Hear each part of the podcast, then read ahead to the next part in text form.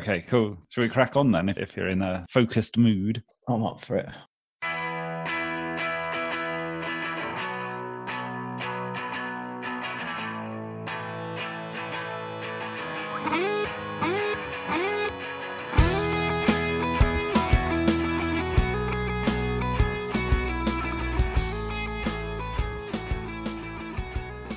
Hello, I'm Alastair. And I'm Andrew. Welcome to season 9, episode 1 of Scene From Above, an informal podcast about the cool things happening in Earth observation. Check out scenefromabove.org for the podcast archive and show notes. Follow the show on Twitter via at EOSceneFrom and using the hashtag SceneFromAbove. In this episode, we look back at a slightly weird year.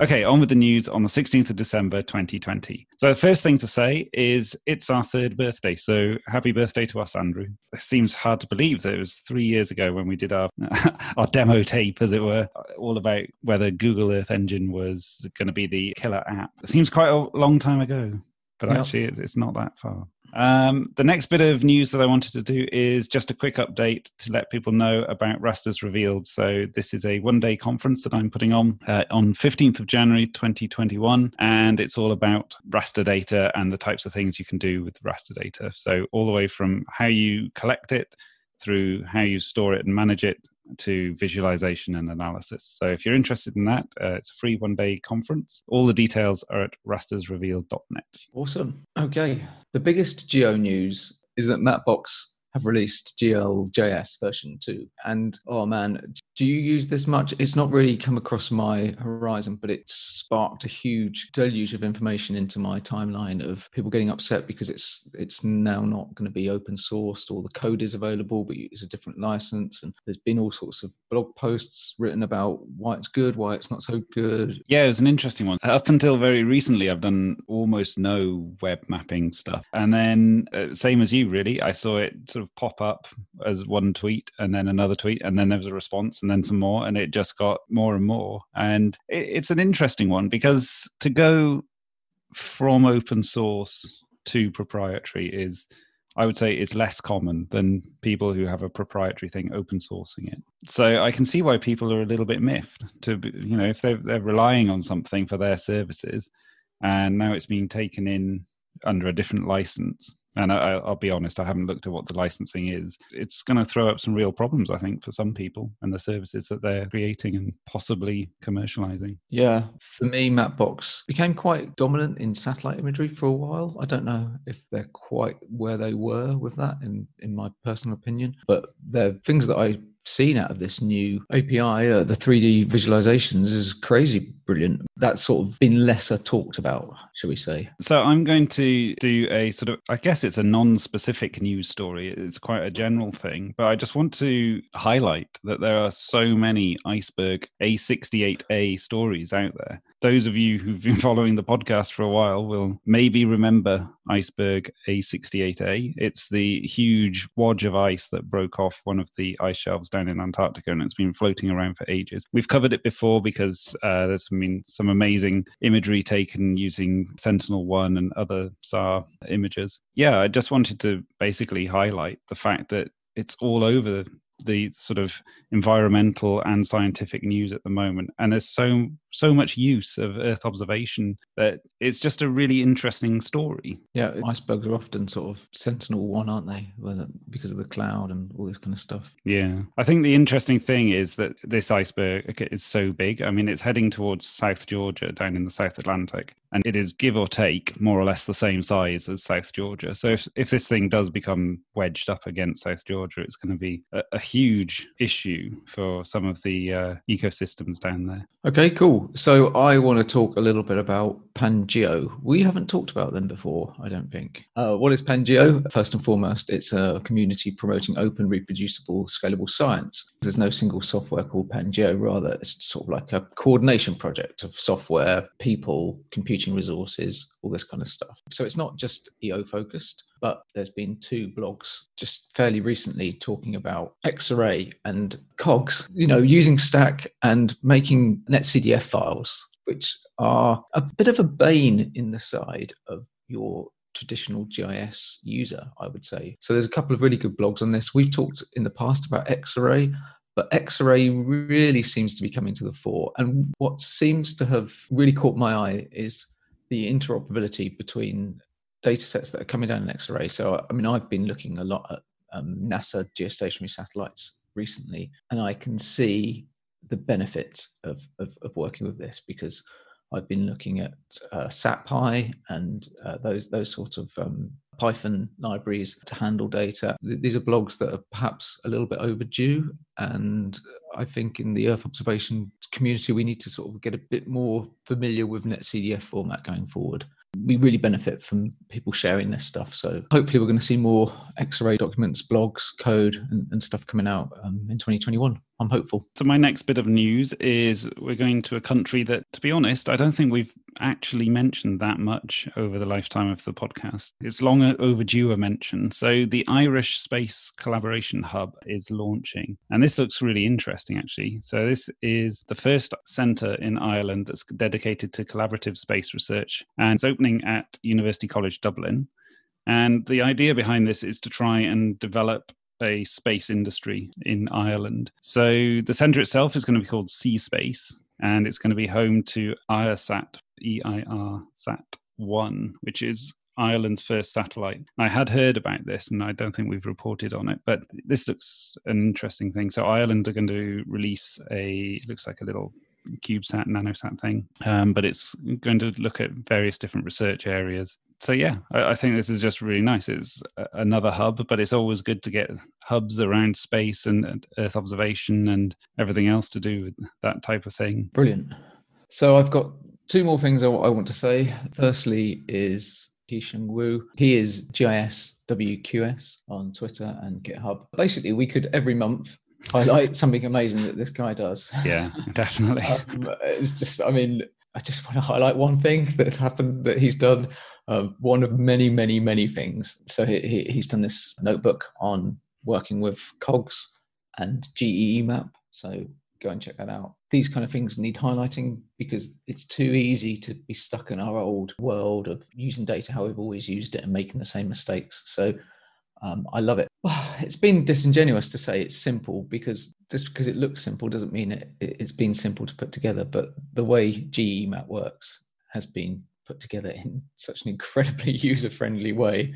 Uh, what a brilliant body of work so I, I, put out a tweet yesterday about the YouTube channel that he's put together. You're right. It was just I came across it and it was like, oh my god, this is so amazing. This this contribution to the community needs to be more widely shared, and it's exactly the same as what you're showing here with the, the notebooks and the code. It's amazing the the contribution out to the EO community, and I think just looking at the number of likes and the number of retweets and shares and things that uh, yesterday's tweet got, it shows that the community responds really well as well to this type of thing. Yeah, it's a really positive story. Yeah, absolutely. Brilliant. Um, not EO related, but I think it's something that um, is worth keeping up on in, in the technology world is that Slack has been bought by Salesforce. They bought Tableau a while ago.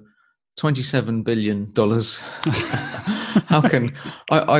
I mean, I think I was at home and I, it was late at night, and I saw the, the announcement on Twitter, and I think I just must have walked around the house for five minutes ago. Twenty-seven billion dollars for Slack.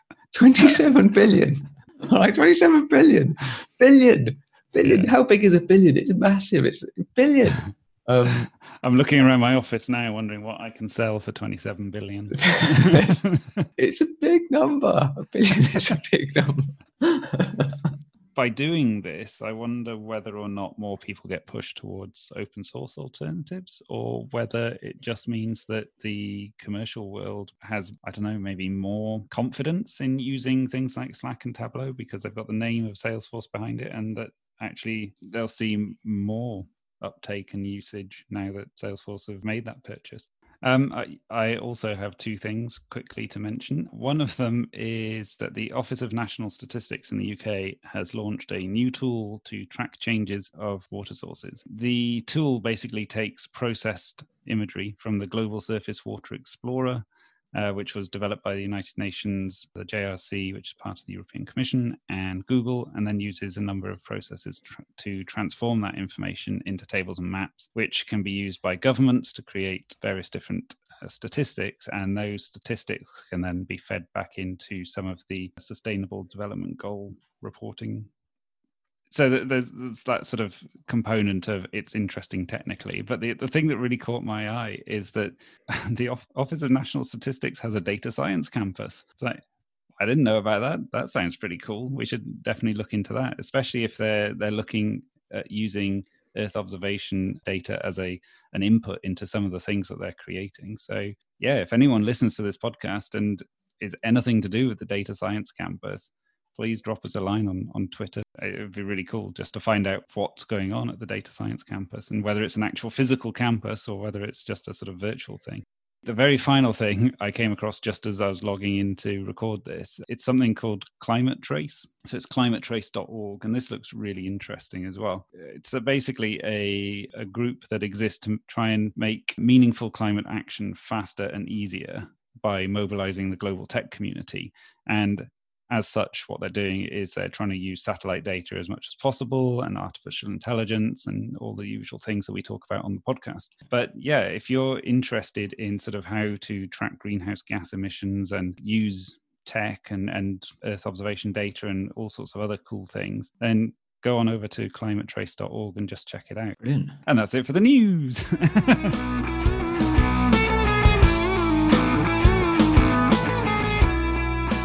So I am going to try and review the whole of 2020 with an Earth observation theme. Cool. I'm going to try and do it in three minutes. I used to blog every quarter a series of links and try to kind of wrap up what was going on in that quarter, and then at the end of the year try to try to wrap it up. But it just become just became this sort of huge, overwhelming thing. I got put off it by a little bit because I saw people saying, "Oh, not directly things I'd written, but don't just blog, blog post a load of links. It's you know it's really tedious, and you know I, I kind of thought, oh, well, maybe maybe I won't do that. Okay, you got your stopwatch ready?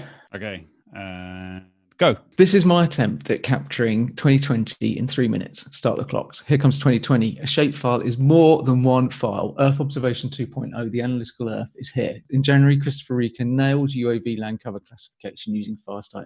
Sentinel Hub does the same with satellites. Boom, we can all go home. February, Sentinel 5P, more coming soon, available as a cog. Satellogic launches new satellites, Marie and Sophie, sound the trumpets. GEDI products appear online, and Qiusheng Wu releases GE notebooks, well over 40 GE tutorials throughout the year. Double trumpets. ABC publishes its own take on satellite imagery and wildfires. Professor Phil Lewis wins the Newton Prize, and Patrick Gray shows us how to use deep learning for oysters, the global pandemic.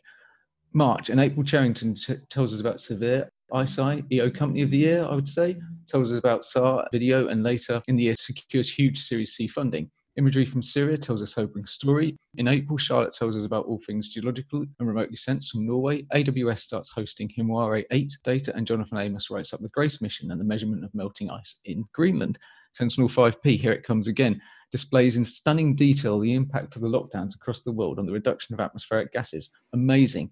By the end of the year, we're back to normal again as we continue to piss in the margins and climate change. Earth observation code starts, double trumpets. May, May, we're on into May and we get cracking on drones. PwC report on space and COVID. There appears to be a growth model here. Open LiDAR for Sao Paulo blows us away. The stunning visualization of imagery on the web becomes a theme for the year. In June, hello to Haley, who tells us all about Sentinel 3 and training whilst we show our significant ignorance about the oceans. Still in June, STAC goes into 1.0 beta. It's a big year for STAC, and several events and milestones were achieved in 2020. FOSS4G UK takes place, and there's a great deal of EO content, which we're all glad about. Sean Gorman wins the day with Pixel 8. Planet announces multiple images per day. Into July, methane detection hits the news as GHGSat having a massive year launching more satellites and planning more for 2022 and getting more funding. Hold up, did I say Planet are doing multiple images a day? Triple trumpets. It's just later confirmed in October. SkySat will do 7 to 12 images per day. Watch out though for Legion and NEO. The incumbents will return and eat the market in 2022, or so they hope. Back in July, GeoPandas comes out with an important release supporting PostGIS and a lot more. Summer 2020, relax. Have a socially distanced break. Take it easy. Nothing happens in summer, right? Until the end. Bang, August. Cloud Native Geospatial Day is announced, and it goes on to be one of the most successfully and transformative online events of the year, September. Hub start blogging about data fusion, and we get um, overwhelmed by geo platforms. October is a busy month. KSAT and Airbus and Planet come together on a massive global forestry project. opening up their data. And the most important open remote sensing plugin, the semi-automatic plugin for QGIS, starts supporting Sentinel-1 and geostationary satellites. Triple trumpets. We talk disasters with Dave. Sentinel-2 becomes free in AWS again, and it's a cog. You know what to do, right? Megan Earth Foundation has a crack at the state of machine learning for EO and totally nails it. November, and Joe tells us about the marketplace models and how they're a bad idea. Sorry, terrible idea. And it's time to go deep now on problems. Licensing and imagery are still a mess of a mess. Geo for Good came and went by online. Google continues to grow and throw resources at Google Earth Engine. Earth Null School has a significant upgrade. The 30 day map challenge doubles its audience and blows the mapping world wide open. Collaboration is still the way forward, guys. Autumn Earth Observation Code hits 500 resources. Keiko tells us her inspiring story Maxar offers 15 centimeter imagery. Penguins get counted using drones, and Sentinel 6 is launched. As 2021 approaches, no one downloads satellite imagery anymore, and shapefile is more than just one file.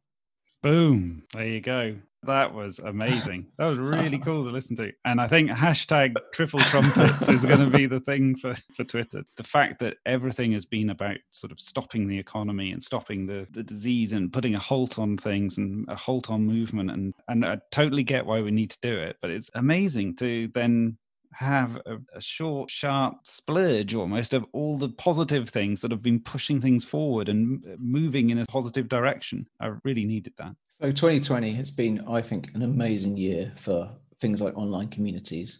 I tip my hat at people like Sisters of SAR and Ladies in Landsat. You know, they're still plugging away, sharing content, promoting people. I don't think online events quite got it sorted, but it's it, it's getting there. Just in time for Rasters Revealed. but, but, but every every conference takes us a step forward.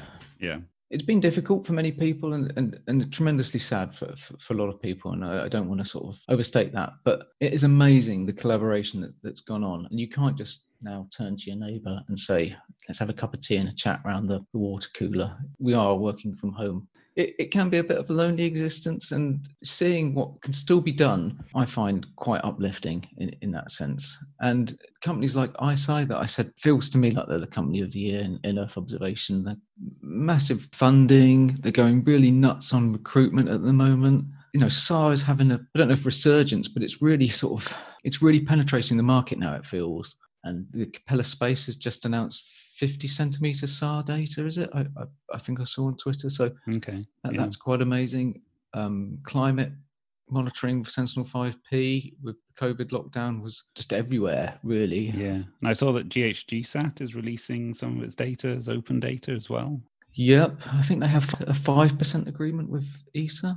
Okay. Um, okay and academic institutions can use it. So there's been a lot of positive stuff. It still feels like we're in a really buoyant sector. I, I, would agree with that. There are people who will be having difficulties in terms of employment, but it seems like generally, now that so much is moving online, there definitely seems to be opportunities around the world. And it does seem from people I've spoken to anecdotally as if this year has actually been a busier year. And I guess in part because a lot of people can't get out into the field to do in situ measuring and monitoring, that Earth observation is really beginning to get a grip. And I, I would hope that as the pandemic begins to wane a little bit in, to, in 2021, that actually the fact that people have seen the benefit of Earth observation in 2020, that mindsets will begin to change and business models will begin to change. And some of the things that we've been promising for years and years on the commercial side of Earth observation will actually come to fruition. And that we'll start to get some really good services going that people will actually want to pay for and continue paying for. And that will help generate new jobs and new areas. And then that itself starts to really keep the, the sector buoyant, hopefully. So, are you're going to make any predictions for 2021? Um, you don't have to. We're always wrong. So, one of my big things for 2020 is what is going on in Edinburgh? It seems like there's just been a massive number of um, companies being spun out of the university, and every it seems almost as well. Every time I go on online and have a Zoom call with people, I find people who have some link back to the Edinburgh University Earth observation courses that are done up there, and this is brilliant. Maybe one prediction I would feel confident making is that in 2021 we're going to see in the UK at least, Edinburgh really coming to the front as as a sort of tech hub and an Earth observation hub maybe a little bit more for the commercial side of things. Someone up there really has their finger on the pulse and they've really seen where the funding is and what types of company are being funded. Yeah, I'm going to go out there and say that keep an eye on Edinburgh and the the ecosystem of companies that is up in Edinburgh for 2021 because I think we're going to see more cool stuff coming out of that. Yeah, I don't know how I feel about these sort of hubs because I don't live near a hub. yeah, and I think, oh, is that a barrier to me to working in this industry? Well, I guess the other thing is if you do live near a hub and you're and for whatever reason you don't feel you're getting included in what people are terming the cool stuff, that also would be quite demoralizing. Maybe don't think of these hubs as sort of places where you get these organizations forming that just stick within their geographic area. Really look at them as their, their seeds for where there's the potential to get organizations and companies forming that will have a global reach. People need to coalesce around doers almost who will make things happen and then once those things start to happen, more ideas will spread and they'll be able to get investment and they'll be able to grow and they'll become a bigger part of the Earth observation ecosystem. Um, I think, in terms of trends, it's sort of what we talked about in the news, really. Um, I see Xarray becoming bigger in 2021 at the moment. NetCDF formats, all this kind of stuff. I see more data coming along. I think we're going to get a STAC, a stable 1.0 release. I think Chris Holmes was talking about something like cloud native vector format. It does still seem to be quite a bit of growth. So there's two things that I want to just quickly touch on. One is the commercial Earth observation processing software. I really want to try and engage with that part of the sector because I, am highly aware that we talk about open stuff a lot, but that's because both of us use open source software. But I'd be really keen to understand whether software packages like ERDAS or Geomatica or ENVI, how are they coping given that there is this rise in open source? Are they are they riding on that wave? Is the fact that 2020 has had this switch to working at home and people not being able to get out in the field. Has that actually meant that some of their sales have increased? I'd be really interested to try and get conversation going somewhere with someone from uh, that sector. And then i guess the other thing and it touches both in what you were saying about ICEYE growing and getting lots of funding but also conversations that you and i have had offline about the amount of investor funding that there seems to be in Earth observation and Earth observation related companies and organizations at the moment. And the fact that at some point they're going to want to make their money back because that's the way that investment works. And so, what does that mean for the future? So, what is the time scale for getting that investment back? And what is the implication to the sector in terms of whether or not they get that investment back? And if they do get it back, how, how is that done? Is that done by acquisitions and mergers and things like that? And how will that change the way the sector is set up? Those are sort of interesting things that I have in my head going into 2021. I think I think a lot of people are thinking about that, aren't they? But I agree with you as well about the non-open source software we are biased. The other thing that I'm quite interested in at the moment, have been all summer, is different ways of doing business, different models for setting up businesses, and different ways for freelancers and micro businesses to interact to give them a little bit more power against some of the larger corporations that are within whatever industry that you're looking at. So that's something I'm going to be looking into more in 2021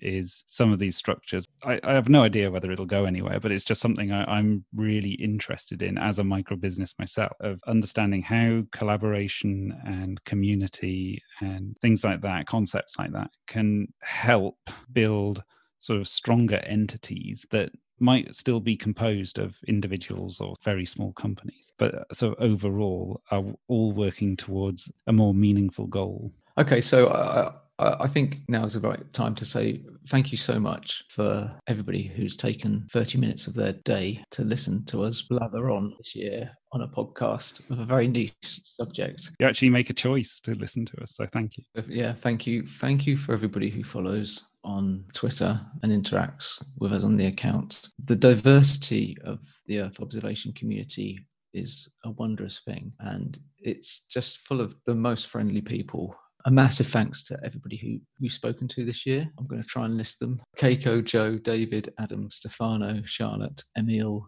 Hamid, Gopal, Josh, and of course Haley. Thank you so much for your time. So yeah, thanks thanks to everybody for listening. Thanks to everybody for contributing. Thanks to Alastair who puts in a massive effort um, to edit this while I just blather on.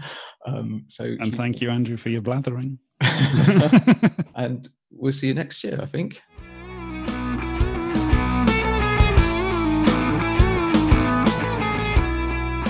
We encourage you to drop us a line through Twitter using at EOSceneFrom, where you can find a vibrant community based around the podcast. Thanks for listening. Take care of yourselves, and that's it for now. We'll be back in 2021. Thanks, Andrew. Thanks, Alastair. Bye. Crack that news out and set a timer. You know, once half an hour's done, boop.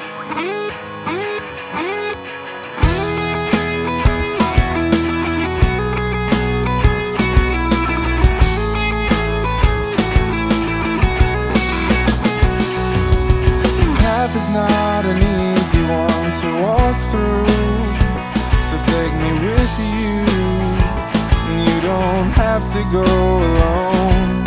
The life is growing legs and walking past you. If I could ask you Pick up